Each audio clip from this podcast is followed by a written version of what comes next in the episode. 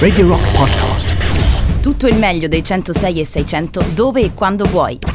Radio Rock c'è e si sente. Anche in podcast torno io, che poi sarei Giovanni Romano, in diretta sino alle ore 2 qui su Radio Rock. Ringrazio il doc Matteo Strano che è venuto prima di me e che mi ha lasciato come al solito microfono, cuffia e eh, insomma e altre due ore di diretta insieme. Anche questa sera, storia dalla storia con un, diciamo, una tematica, devo dire, un po'... Mm, non so se la apprezzeranno tutti quanti. Anche oggi si va un po' nel torbido sotto certi aspetti. Ve lo dico fra poco, però prima il solito brano che dà un po' di carica così perché mi piace partire sempre con un po' di chitarroni di quelli che fanno un po' male, specialmente quelli crossover mi piacciono perché sono un po' tetri, poi sono un po' adatti a quello di cui si parla questa sera, che sono diciamo leggende, incidenti, aneddoti, faccende che riguardano gli aerei.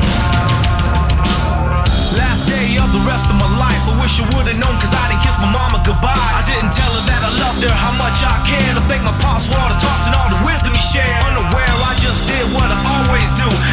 the same routine before I skate off to school. But who knew that this day wasn't like the rest? Instead of taking the test, I took two to the chest. Call me blind, but I didn't see it coming. Everybody was running, but I couldn't hear nothing except gun blast. It happened so fast, I didn't really notice kid though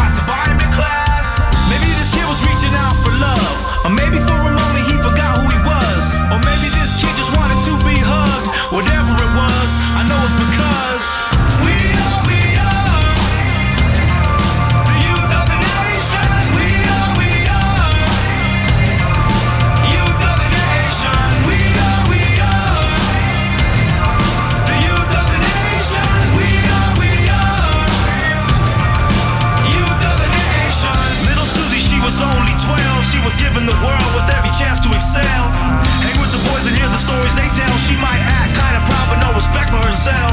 She finds love in all the wrong places. The same situations, just different faces. Change up her pace since her daddy left her. Too bad he never told her she deserved much better. Johnny boy always played the fool. He broke all the rules, so you would think he was cool.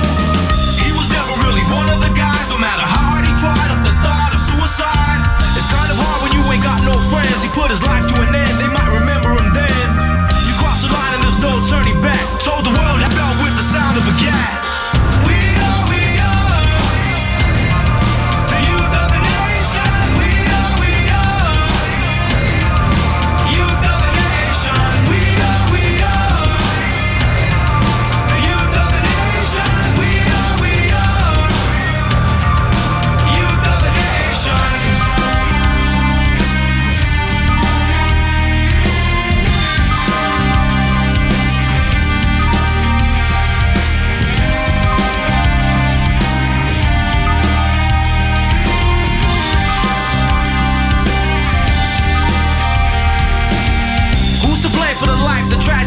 No matter what you say, it don't take away the pain that I feel inside. Of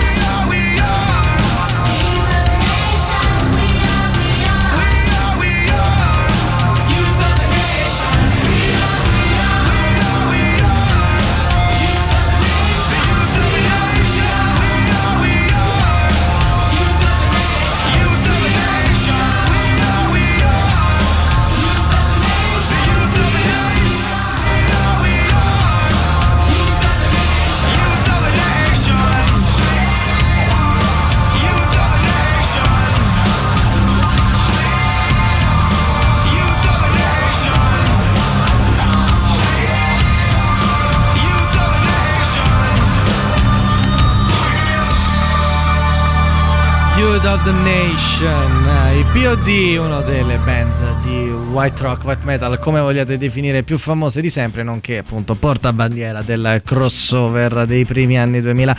Mezzanotte e 15, vi dicevo che la puntata di questa sera è dedicata a fatti e misfatti degli aeroplani, più o meno di questo potremmo parlare, perché ci sono vicende degli aerei che senza ombra di dubbio colpiscono un po' la collettività. Ovviamente non voglio parlarvi soltanto di incidenti, ma ce ne saranno incidenti di quelli che hanno avuto delle cause piuttosto curiose, ma anche incidenti che in realtà si sono risolti in un quasi nulla di fatto, o anche leggende che sono state disinnescate, ad esempio il la decompressione esplosiva, ossia tu fai un tu spari all'interno di un aereo, fai un foro all'interno dell'aereo e questo esplode. È vero o non vero? Anche questo senza dubbio andremo un po' a vedere di quello che si parla e poi anche altri personaggi che hanno collegato all'aereo eh, il- la loro figura e ce ne sono specialmente nelle guerre, ma voglio partire ovviamente da quello che è stato uno degli incidenti più strani, quello dell'Helios Airways 522. Non è successo tanto tempo fa, è successo il 14 agosto 2005, un aereo che era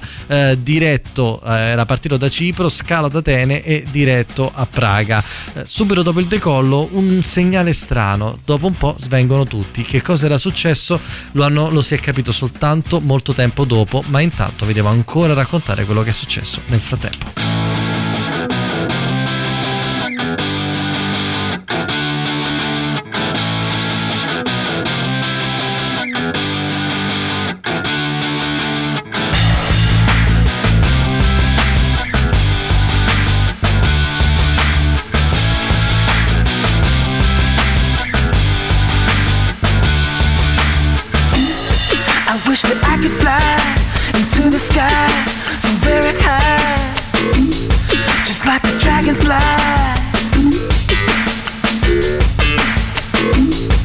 Fly above the trees, over the seas,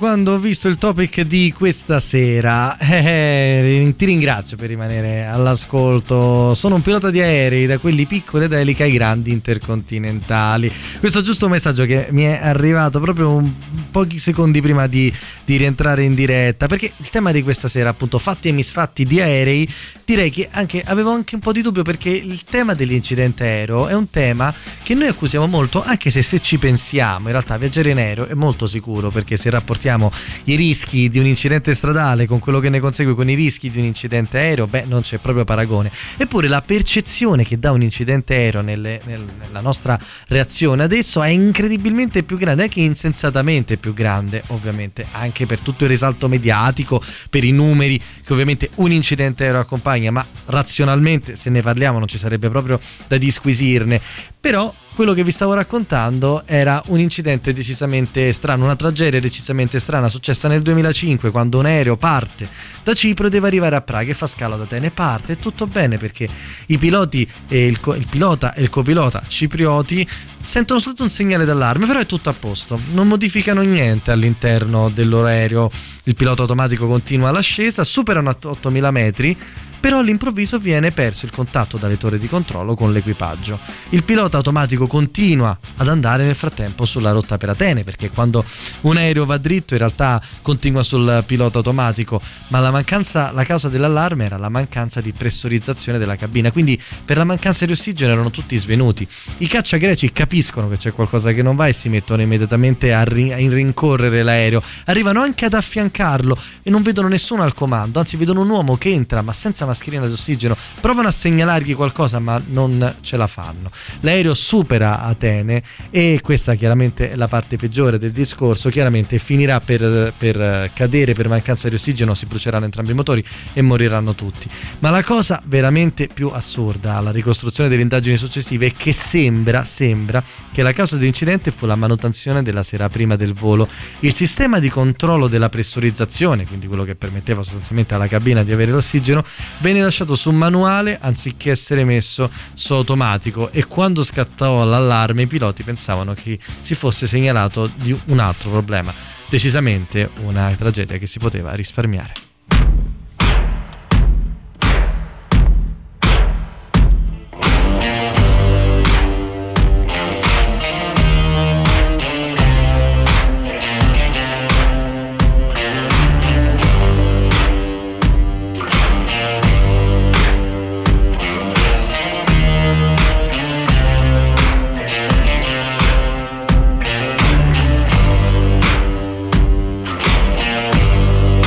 Got color in your cheeks? Do you ever get that feel that you can't shift the tide that sticks around like summits in your teeth? Are there some aces up your sleeve? Have you no idea that you're in deep? I dreamt about you nearly every night this week. How many secrets can you keep? Cause there's this tune I found that makes me think of you somehow when I play it on repeat until I fall asleep, spilling drinks on my settee.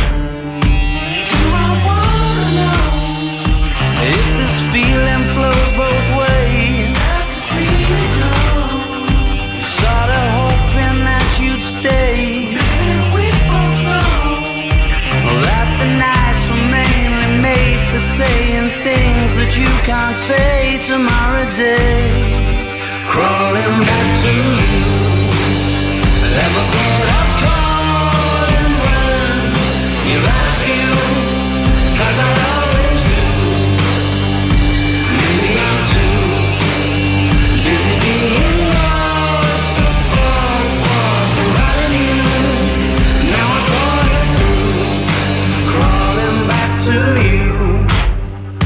You got the goods? Been wondering if your heart's still open, and if so, I wanna know what time it should. Simmer down, poker up. I'm sorry to interrupt, it's just I'm constantly on the cusp. I've tried and to kiss you. But I don't know if you feel the same as I do. But we could be together if you wanted to. I wanna know if this feeling flows both ways. To see you go. Was sorta hoping that you'd stay. That the nights were made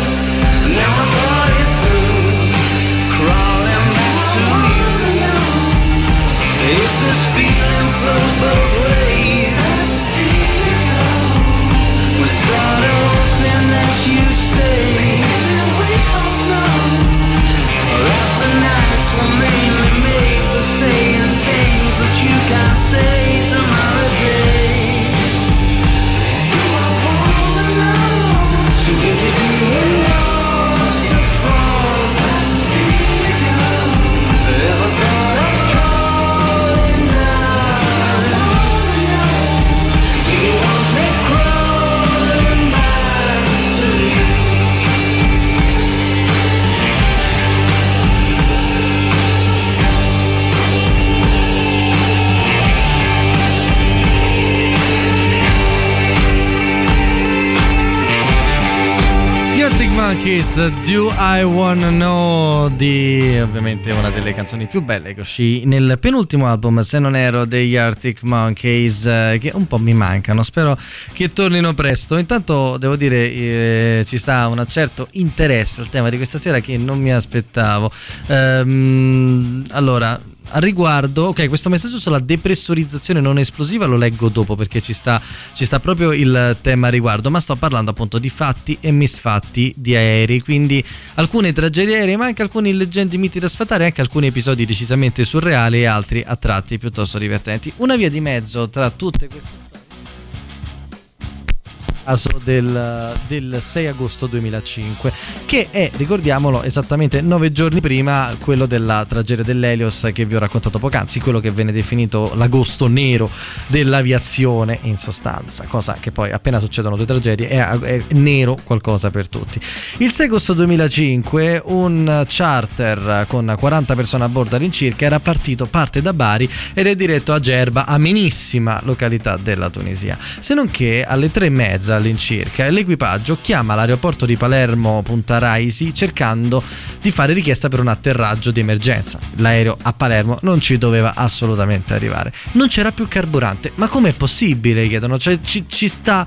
eh, avreste dovuto fare rifornimento, siete partiti da Bari, non dalla Siberia. E loro dicono sì, infatti ci indica che abbiamo 1800 kg di carburante nei serbatoi, 1800 kg, insomma non sai che siano proprio spiccetti. Ma l'aereo non riesce neanche ad arrivare a Palermo e deve fare una ri- dopo, poco dopo la richiesta di atterraggio, deve fare un ammaraggio all'incirca a 30 km dalle coste siciliane in cui muoiono 14 passeggeri e due membri dell'equipaggio, quindi all'incirca un terzo di tutti i componenti de- che si trovavano sull'aereo, quindi tragedia sì, ma poteva andare decisamente molto peggio.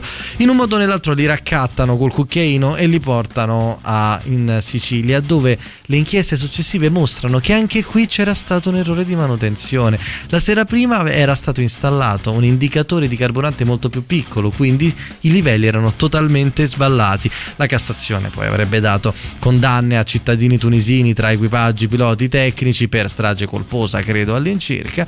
E la cosa peggiore è che dal processo è emerso che forse, forse quello stesso pilota che era riuscito a fare l'ammaraggio sarebbe potuto arrivare a Palermo. Could I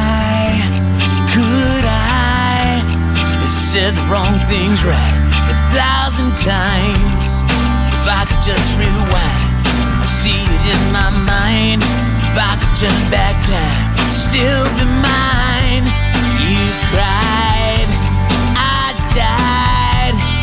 should have shut my mouth. Things headed south and if the words slip off my tongue, it's sounding dumb. If this old hard guitar, you'd say you're the one.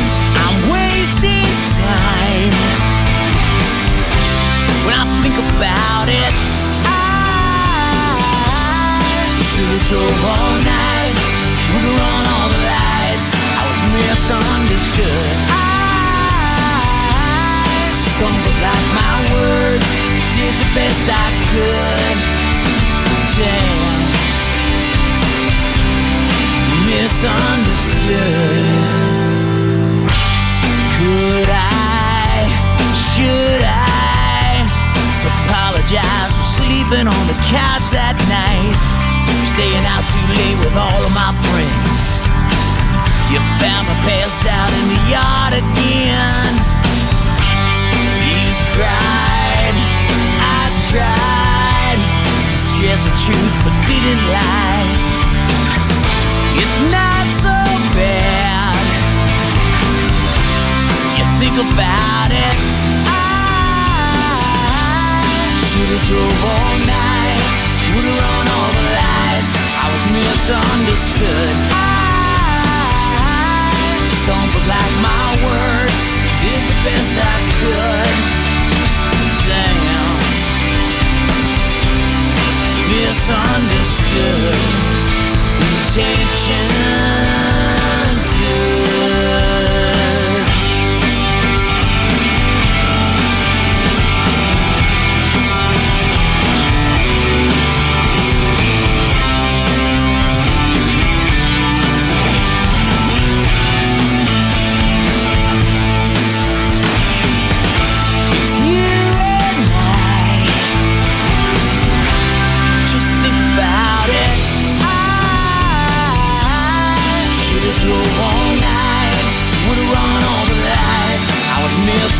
Misunderstood. I stumbled like my words.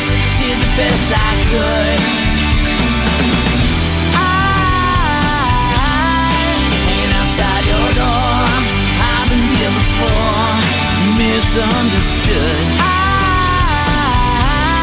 stumbled like my words. Did the best I could. Damn.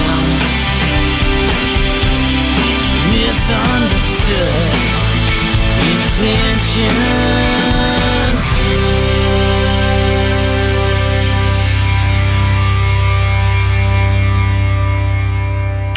Radio Rock. Radio Rock. Radio Rock. Radio Rock. Brand new music. La musica nuova a Radio Rock.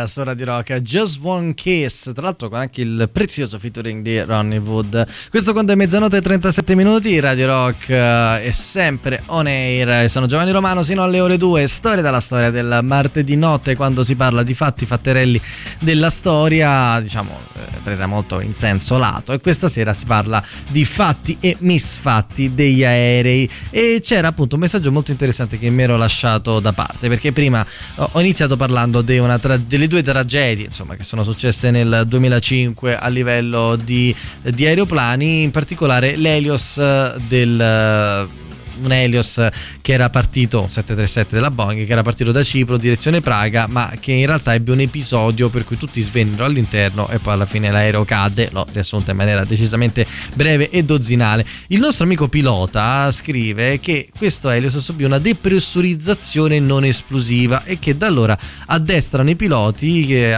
che quando sentono quell'allarme, che era scattato un allarme ma i piloti non gli avevano dato retta, che quando sentono quell'allarme a prescindere bisogna indossare le maschere per ossigeno entro 30 secondi perché sennò si sviene e poi chiaramente si fa una finaccia, questo lo aggiungo io. Hai parlato di depressurizzazione non esplosiva. Ora io non è che posso stare a spiegare bene che cosa si tratti eh, tecnicamente quando si parla di depressurizzazione perché direi delle cazzate perché di fatto non ne so niente. Però una cosa uh, mi ha incuriosito molto invece il concetto della appunto depressurizzazione, decompressione esplosiva o non esplosiva. Una tragedia, ossia avete presente quei film, ce ne stanno alcuni ad esempio di James Bond in cui tu spari un proiettile dentro l'aereo, si fa un foro nell'aereo, l'aereo esplode. Ecco, questa è una leggenda. Perché è una leggenda? Ve lo dico dopo la prossima canzone.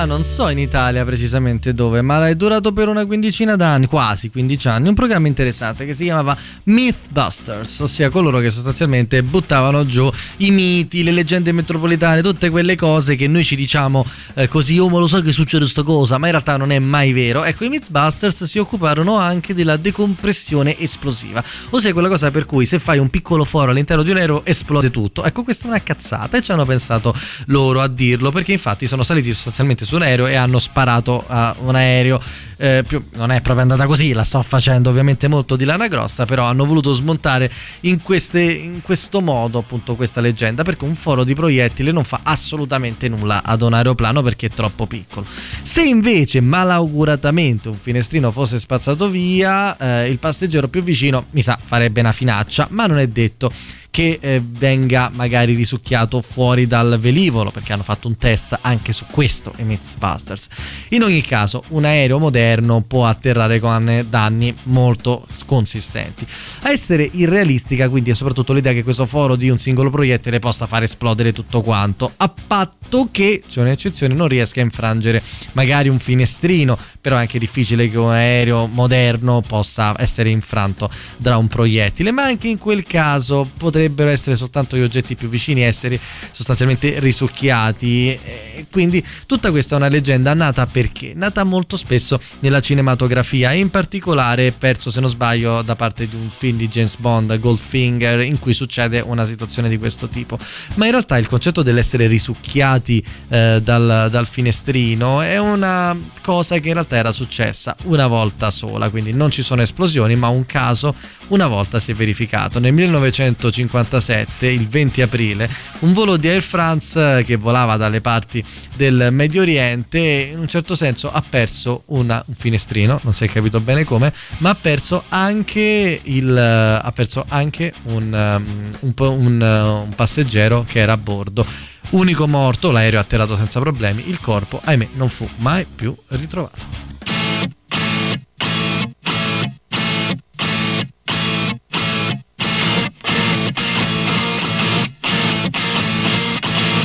Un'altra estate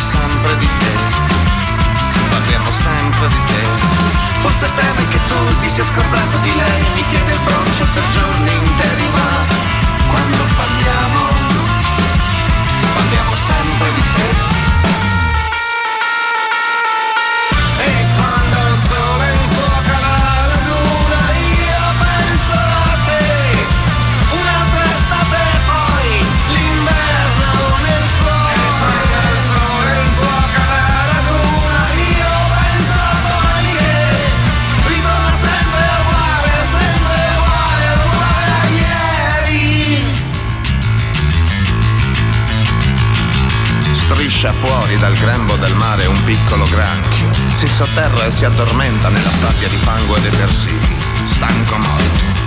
Sulla faccia il sudore del lavoro, che percorre l'autostrada a piedi, che si accanisce sul brandy del discount e che si strappa i capelli bianchi. I semafori in fondo al viale sono bottoni di camicia spalancata sul petto. In rivolta questa notte, romba musica cupa e discontinua, mi fiorisce in petto un pianoforte sul quale suonano gli amori degli uomini del mondo. Posso fare a meno di voi.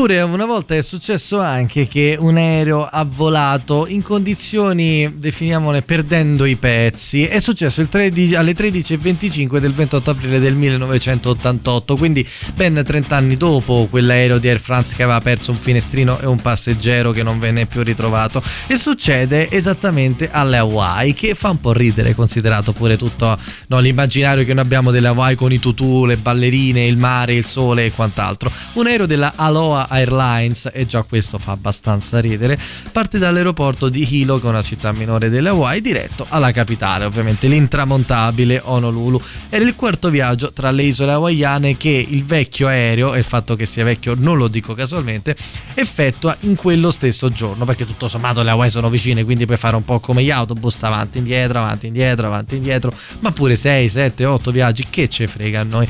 L'aereo aveva comunque 20 anni di servizio, quindi insomma era più che maggiorenne e in America poteva quasi arrivare a comprarsi la birra al discount e aveva anche oltre 89.000 voli nel portafoglio, quindi insomma non era proprio di primo pelo.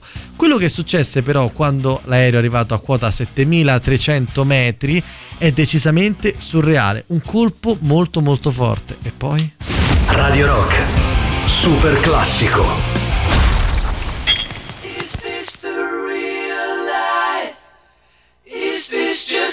Fantasy. Caught in a landslide, no escape from reality. Open your eyes, look up to the skies and see. I'm just a poor boy, I need no sympathy. Because I'm easy come easy go, little high, little low. The wind blows doesn't really matter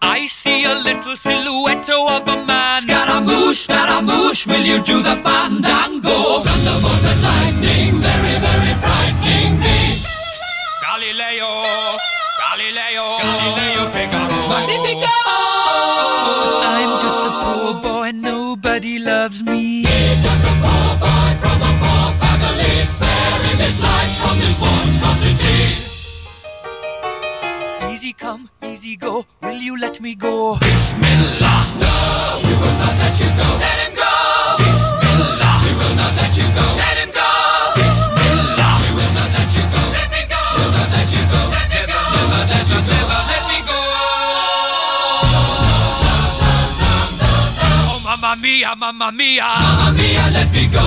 Beelzebub has a devil put aside for me. For me.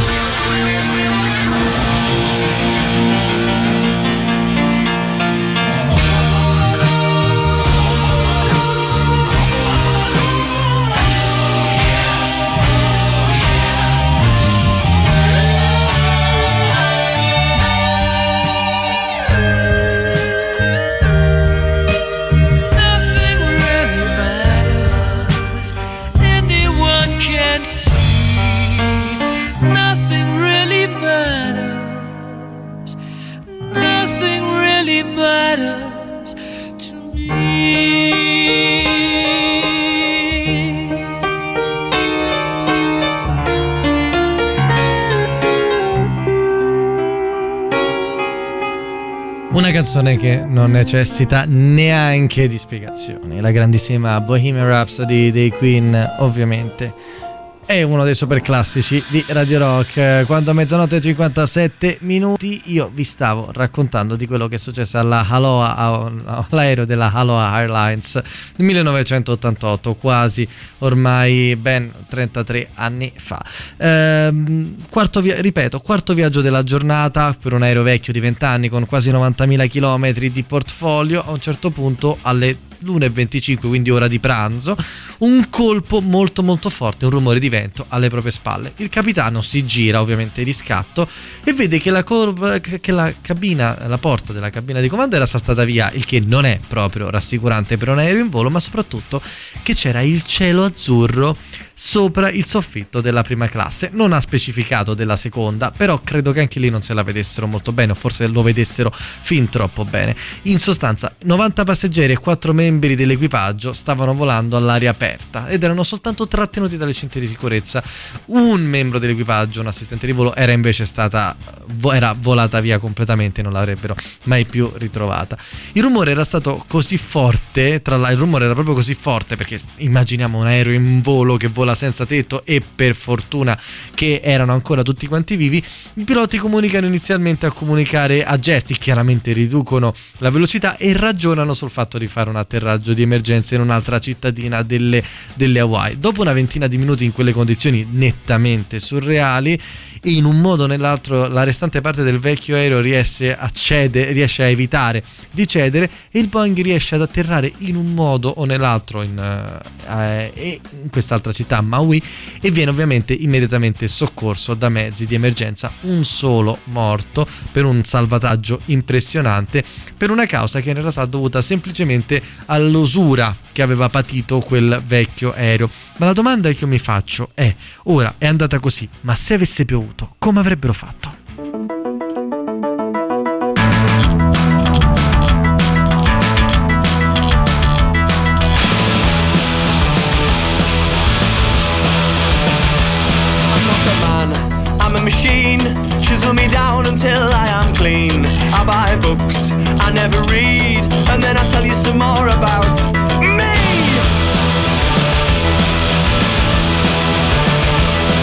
Beneath the concrete there's a sound, a muffled cry below the ground.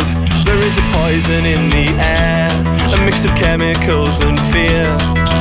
My words are just punches, I'm not sure what they mean. You're asking for commitment when I'm somewhere in between. Never, never try to gauge temperature when you tend to travel at such speed.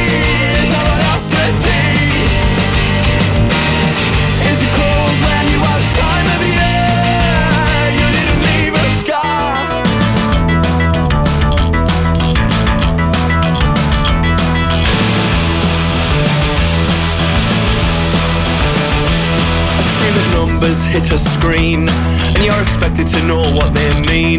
Throughout the conflict, I was serene. I can't outrun the sadness I've seen. Are you willing to resist the people you've never met?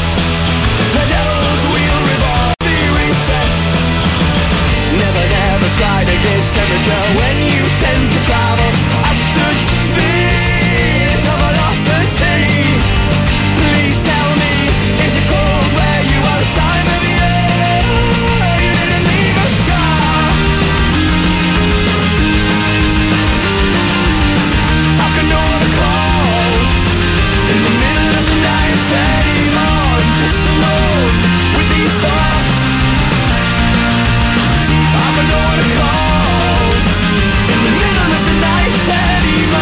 just an old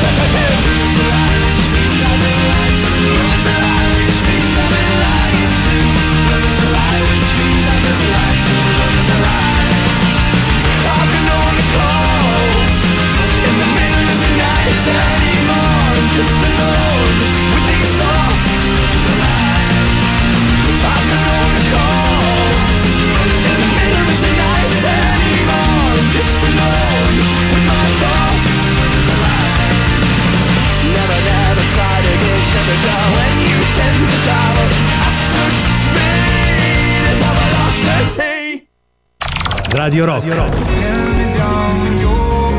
Radio Rock. Radio Rock. Radio Rock. Brand new music. New music.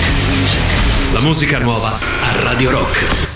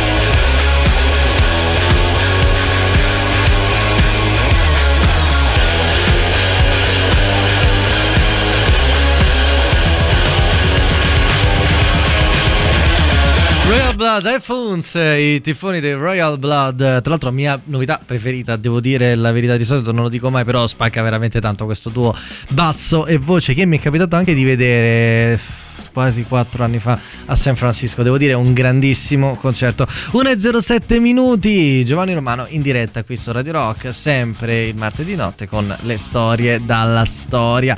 E in particolare questa, quest'oggi, questo, questa notte, eh, la puntata è dedicata a fatti e misfatti degli aeroplani e a quelli che sono sicuramente incidenti, ma anche quelle che sono situazioni ed episodi decisamente strani che sono successi, un po' come abbiamo visto l'aereo che è riuscito a volare scoperto e in un modo o nell'altro direi piuttosto claudicante ad atterrare. Però decisamente uno degli episodi più famosi della storia dei disastri aerei e risale al 1972, uno di quegli incidenti che è entrato nella leggenda, che mi ricordo anche che mi era stato raccontato quando ero piccolo, quando un volo uruguaiano stava trasportando una squadra di rugby, gli Old Christians, eh, squadra che tra l'altro esiste ancora e spacca abbastanza in Uruguay, e li stava portando da Montevideo a Santiago del Cile dove ovviamente dovevano giocare una partita.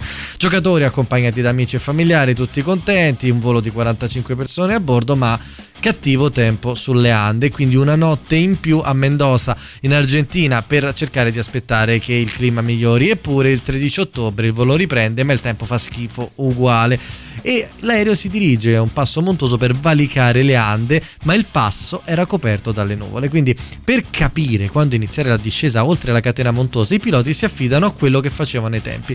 Una procedura che si chiamava dead reckoning, ossia io mi baso su quanto tempo ci metto normalmente a percorrere questo, questo tratto, quanto normalmente ci si mette a percorrere questo tratto e poi mi abbasso. Il problema è che sbagliarono i calcoli, o magari la velocità non era la stessa e quando l'aereo si abbassò andò a sbattere esattamente contro un picco della montagna. Non è una tragedia come tutte le altre, non finisce per niente così.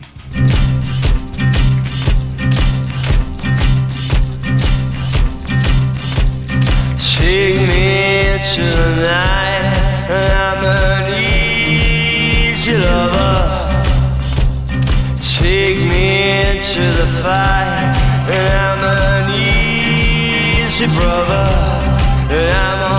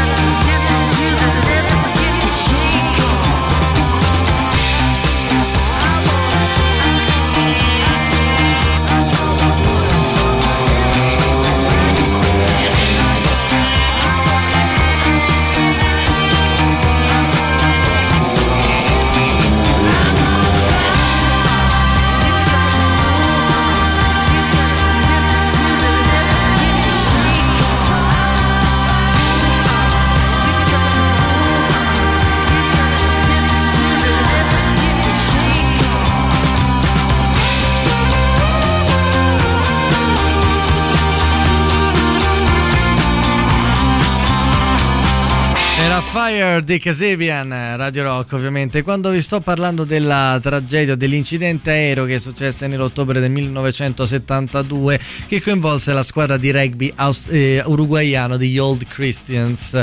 Quindi un aereo che sbaglia un calcolo temporale e finisce sostanzialmente addosso al picco di una montagna. Eh, quello che succede è che... Eh, tut- non muoiono tutti, anzi muore soltanto un quarto dei passeggeri, quindi su 45 all'incirca ne muoiono una dozzina. E più o meno eh, si ritrovano tutti quanti in mezzo alla neve a 4200 metri di solitudine, con delle temperature gelide, alta montagna e ovviamente alcuni feriti quello che succede nei giorni successivi è tra il drammatico e il grottesco. Ovviamente le condizioni incredibilmente estreme provocano la morte di alcuni dei feriti e la trentina di persone rimaste bloccate appunto a migliaia di metri di altitudine, nessun equipaggiamento specifico per resistere al freddo, con praticamente senza cibo, venne letteralmente lentamente decimata. Infatti dopo alcuni giorni successe quello che poi è diventato il centro di questo dramma per cui è stato ricordato, ossia la decisione di nutrirsi con i cadaveri delle persone morte nello schianto, mentre alla fine di ottobre sentirono da una radio che le ricerche erano state sospese, quindi iniziarono a pensare il peggio. Gli ultimi 16, perché 16 rimasero di sopravvissuti, vennero ritrovati il 23 dicembre, quindi all'incirca due mesi dopo l'incidente, e vennero salvati perché due di loro avevano deciso di andarsene in mezzo alle montagne e riuscirono a imbattersi in una piccola carovana di mulattieri cileni che portavano appunto eh, i, loro, i, loro, prodotti e insomma cercavano di portare rifornimenti ai loro villaggi pan- camminando con i, loro mili, con i loro muli nelle montagne. La storia del volo 571 è una delle più famose di sempre ed è stata raccontata in, in innumerevoli trasmissioni televisive e in particolare se proprio volete andare a farvi del male perché comunque è una storia che è decisamente molto molto molto cruda vi consiglio di, eh, che c'è stato un film di discreto successo del 93 che ne racconta molto bene il suo titolo è Alive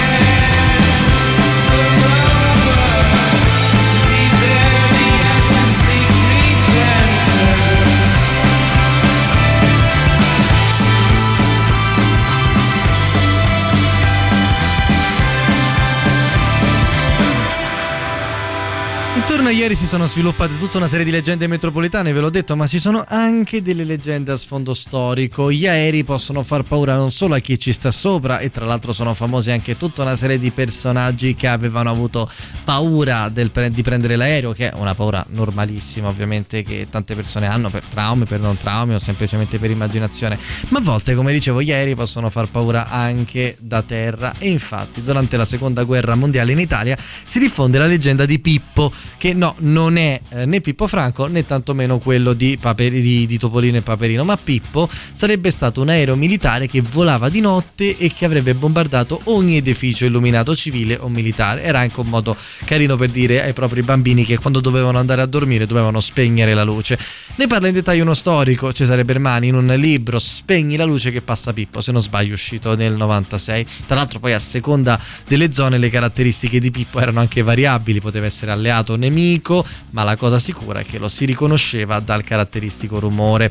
In frattempo, mentre in Italia erano tutti impanicati da Pippo, nel Regno Unito non se la passavano molto meglio, perché anche lì avevano qualche problema con gli aerei, ma erano ancora più fantasiosi, perché almeno la nostra è una leggenda verisimile, quella loro un po' meno. Infatti, i piloti della RAF erano convinti che i sabotaggi che venivano apportati ai loro velivoli fossero causati da gremlin, ossia creature di aspetto variabile, ma tendenzialmente umanoidi, così potevano essere scambiati per dei tecnici che effettuavano delle manutenzioni e a loro incolpavano di tutti i guasti, peraltro non rari, che il pilota in volo della RAF doveva sopportare. Eh, però forse la realtà era che gli aerei ai tempi non erano proprio questo mostro di sicurezza e quindi finivano per essere anche sostanzialmente dei bersagli a far diventare poi i gremlin delle leggende vere e proprie è stato un personaggio, uno scrittore che nelle leggende metropolitane ci ha sguazzato, ossia Roald Dahl, che quindi ci ha anche ricamato sopra. Però gli aerei in tempo di guerra sono anche molto molto utili perché ci sono dei personaggi in determinati ambienti, in determinate guerre, penso ad esempio alla prima guerra mondiale, che sono diventati dei veri e propri miti e delle celebrità anzi delle leggende, proprio grazie alle loro avventure al bordo di un aereo.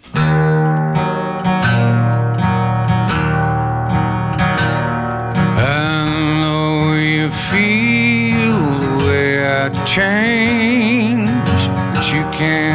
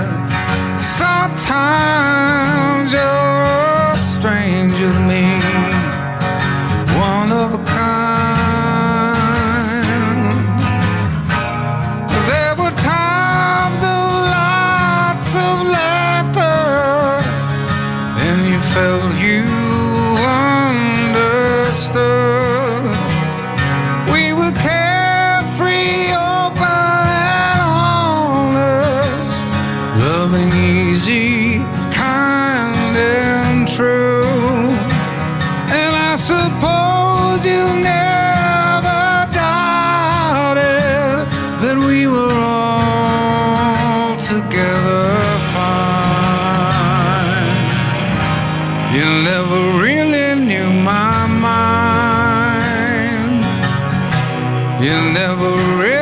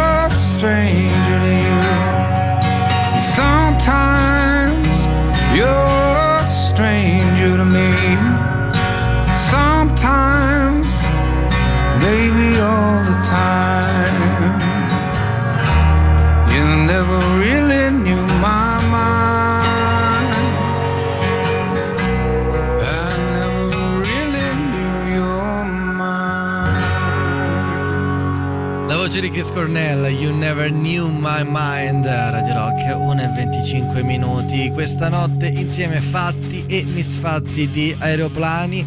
eh, E stavo e sono arrivato al momento delle leggende degli aerei, in particolare in Italia si ricorda come pilota leggendario con Baracca e che era il eh, diciamo è stata una delle leggende della prima guerra mondiale. Francesco Baracca, nato a Lugo di Romagna, ro- romagnolo, ha avuto una brevissima carriera ma è considerato un punto di riferimento della storia militare italiana.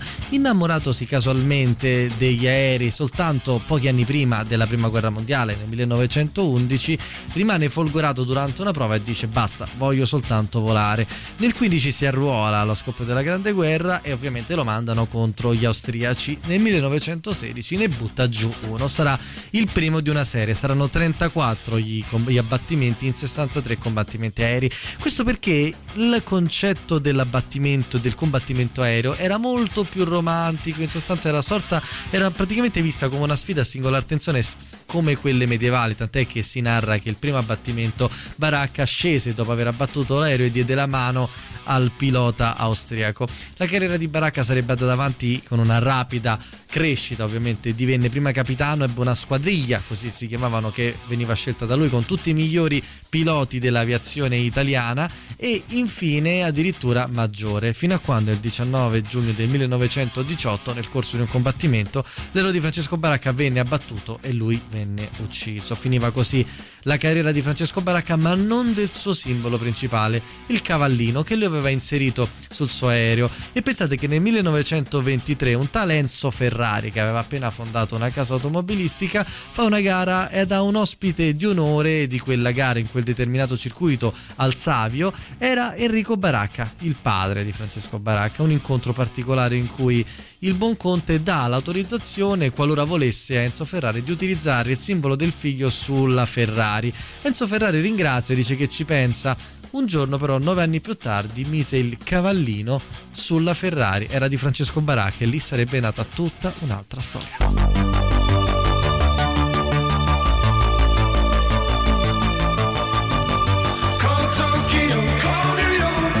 It's just same but different love. Call Jupiter, call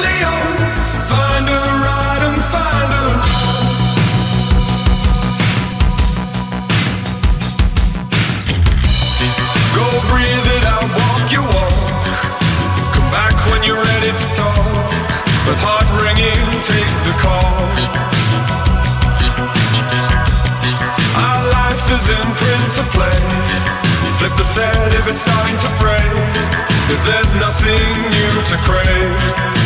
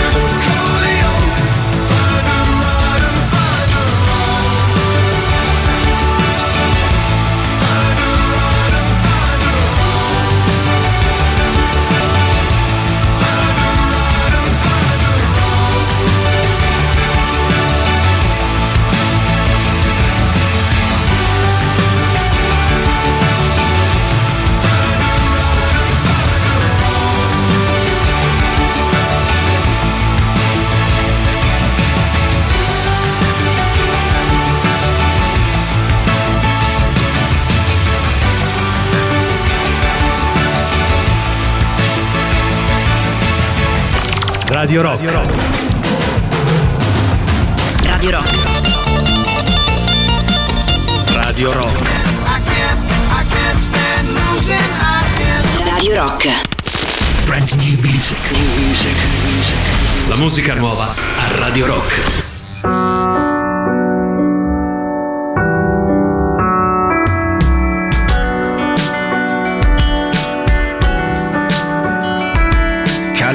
Calispera quando viene sera.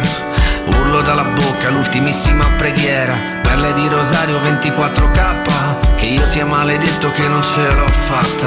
Troppa la mia rabbia quando versa in faccia L'ultima goccia di veleno dalla mia borraccia. Lei scende giù veloce dentro la mia notte. Contro questo vento secco ossa rotte Puzza di borgate e lotte che nessuno accetta. Eccetto che nel buio poi fumo di panetta. Viola come carta blu, zucchero di alfetta. Corse lampeggianti tu, sguardo di vedetta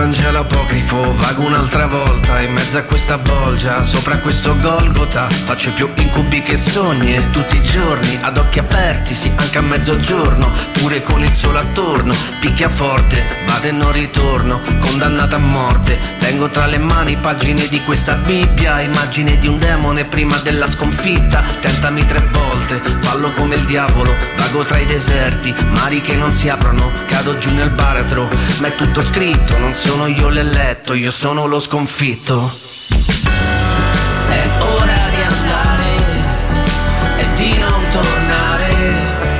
Indietro sui passi, giusti o sbagliati ma comunque fatti. Nessuno è perfetto e io ancora meno degli altri. Che io possa bruciare nel fuoco per ogni errore che non mi perdono. È ora di andare Indietro sui passi, giusti o sbagliati ma comunque fatti. Nessuno è perfetto e io ancora meno degli altri. Che io possa bruciare nel fuoco per ogni errore che non mi perdono Perdono, perdono. È ora di andare e di non tornare. È ora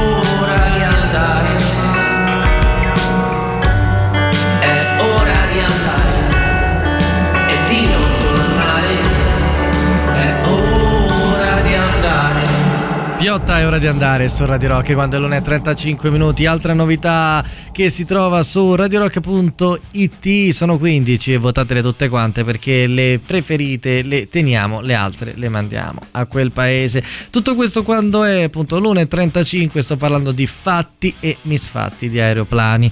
In particolare adesso sono arrivato al momento delle guerre che tutto sommato lo sapete è un po' un mio piccolo feticismo. Nella prima guerra mondiale il primo è la primo grande scontro dove si fronteggiano gli aerei e quindi c'era anche un tono tutto un certo tipo romantico incarnato perfettamente da quello che era l'eroe italiano Francesco Baracca di cui ho parlato poco fa. Ma chi avrà letto molto Snoopy si ricorderà anche dei conflitti che Snoopy millantava di avere o che sognava di avere con il Barone Rosso. Barone Rosso che era invece l'asso dell'aviazione tedesca. Manfred von Richthofen questo era il suo nome appartenente ad una famiglia nobile prussiana che si era arruolato durante la prima guerra mondiale ma a cui non era piaciuta molto la trincea del fronte orientale che quindi aveva deciso a 23 anni di buttarsi nell'aviazione e di vincere le prime battaglie aeree a ridosso del 1915 e mentre Baracca però la sua retorica se l'era conquistata sul Barone Rosso era stata esattamente costruita. E infatti quei duelli quasi cavallereschi fra nemici alla pari insomma un'immagine mitizzata dell'aviazione che la Germania aveva lavorato in una maniera incredibilmente importante e anche con l'aiuto di un certo Göring che faceva parte sempre dell'aviazione ma in realtà la tattica del Barone Rosso non era proprio né eroica né cavalleresca. Lui stava in aria sul suo aereo. Vedeva un aereo nemico più debole perché magari aveva una mitragliatrice fuori uso perché magari l'aviatore era poco esperto. Gli si metteva a coda lo abbatteva prendendolo alle spalle badando ovviamente bene a non entrare in territorio nemico perché sennò poteva beccarsi qualche pistolettata dal basso. Tuttavia il Barone Rosso andò avanti ne fece decine e decine di abbattimenti in questo tipo ma un giorno in realtà forse perché stanco forse perché aveva sbagliato un paio di calcoli nel tentativo di abbattere un nemico in difficoltà calcolò male le distanze e venne abbattuto o meglio l'aereo atterrò tranquillamente ma lui a bordo era già completamente fuori, eh, fuori insomma, di esanime. A bordo sarebbe morto poco dopo a soli 26 anni entrando di dritto comunque nella leggenda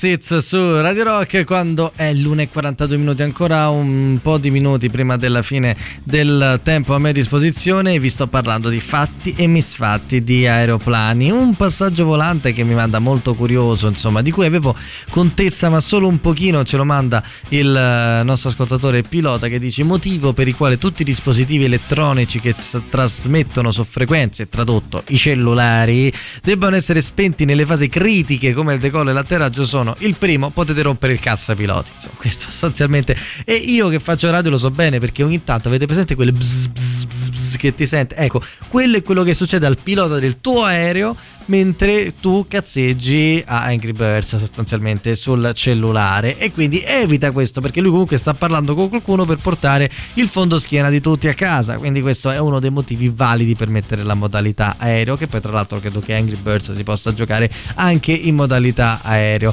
Il secondo invece un po' più complesso e pericoloso è perché il segnale può disturbare gli strumenti di precisione per l'atterraggio nella nebbia. Quindi a maggior ragione se vedi la nebbia spegni quel dannato cellulare se stai a bordo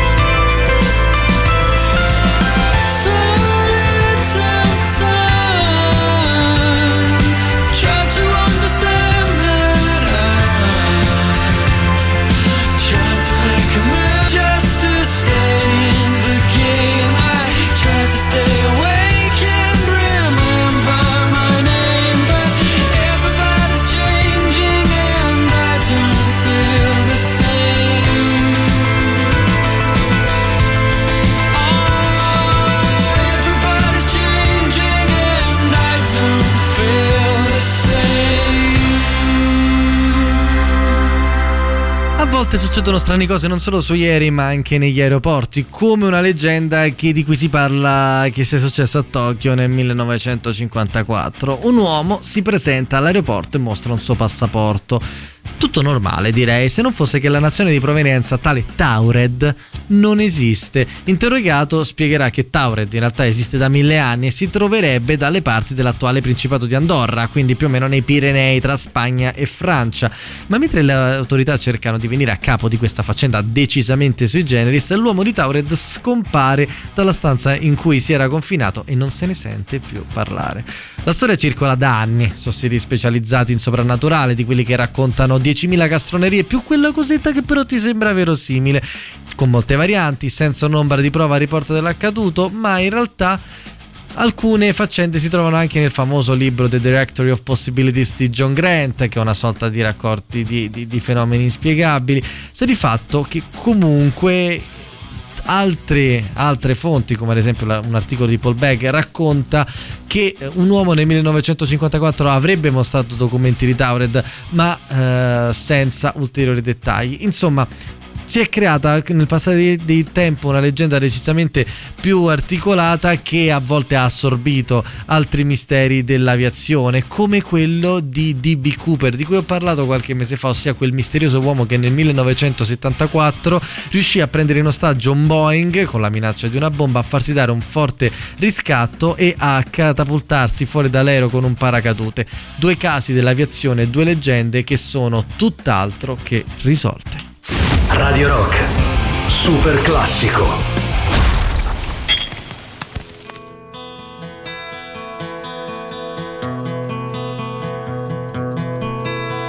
No one knows what it's like to be the bad man, to be the sad man behind blue eyes.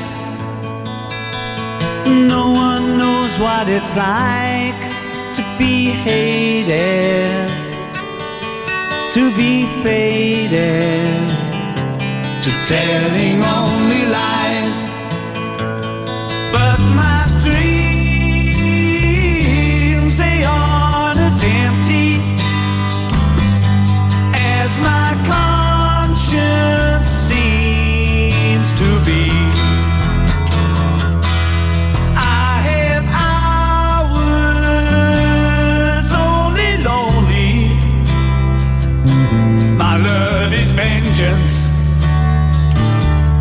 never free.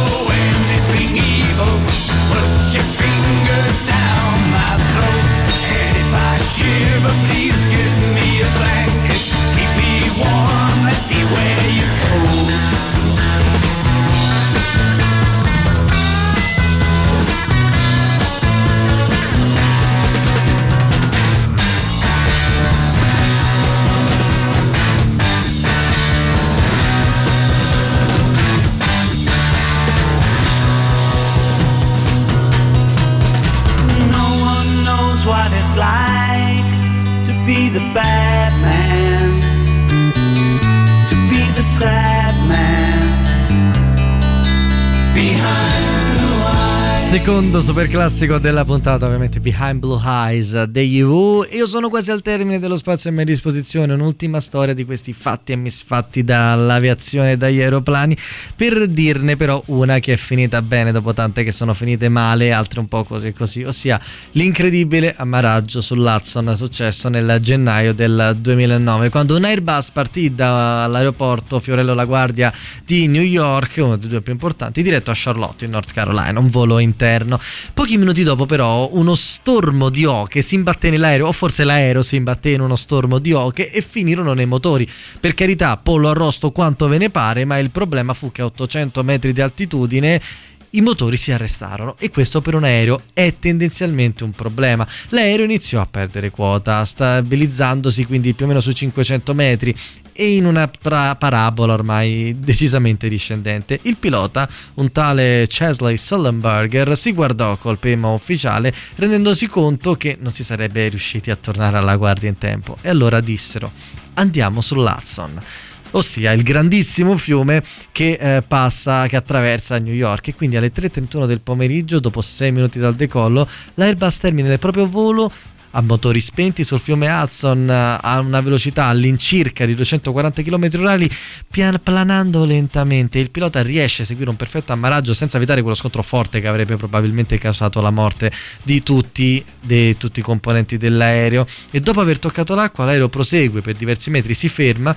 I passeggeri riescono anche ad ammirare un po' l'Hudson prima di spaventarsi un attimo perché stavano comunque imbarcando acqua e attenzione, non era estate, ma era il 15 gennaio. Fortunatamente tutti tutti i componenti dell'aereo vengono recuperati e portati sulla terraferma. Sullenberger eh, diventa un eroe, si fa un altro anno come pilota della US Airways e poi se ne va in pensione, ma con una grandissima soddisfazione e probabilmente anche una giusta buonuscita. All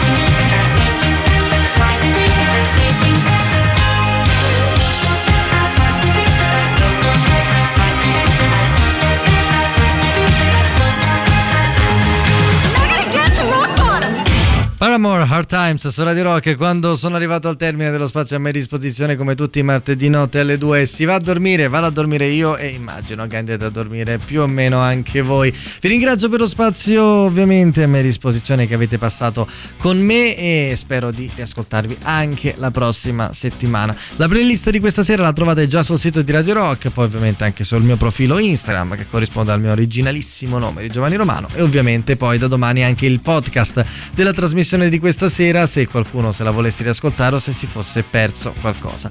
L'appuntamento alla prossima settimana, mi raccomando, ascoltate la radio che fa sempre bene al cuore, all'anima e a tutto quanto, ma se proprio ne dovete scegliere una, scegliete il 106 600 di Radio Rock. Buonanotte a tutti! Radio Rock Podcast. Tutto il meglio dei 106 e 600 dove e quando vuoi. Radio Rock c'è e si sente. Anche in podcast.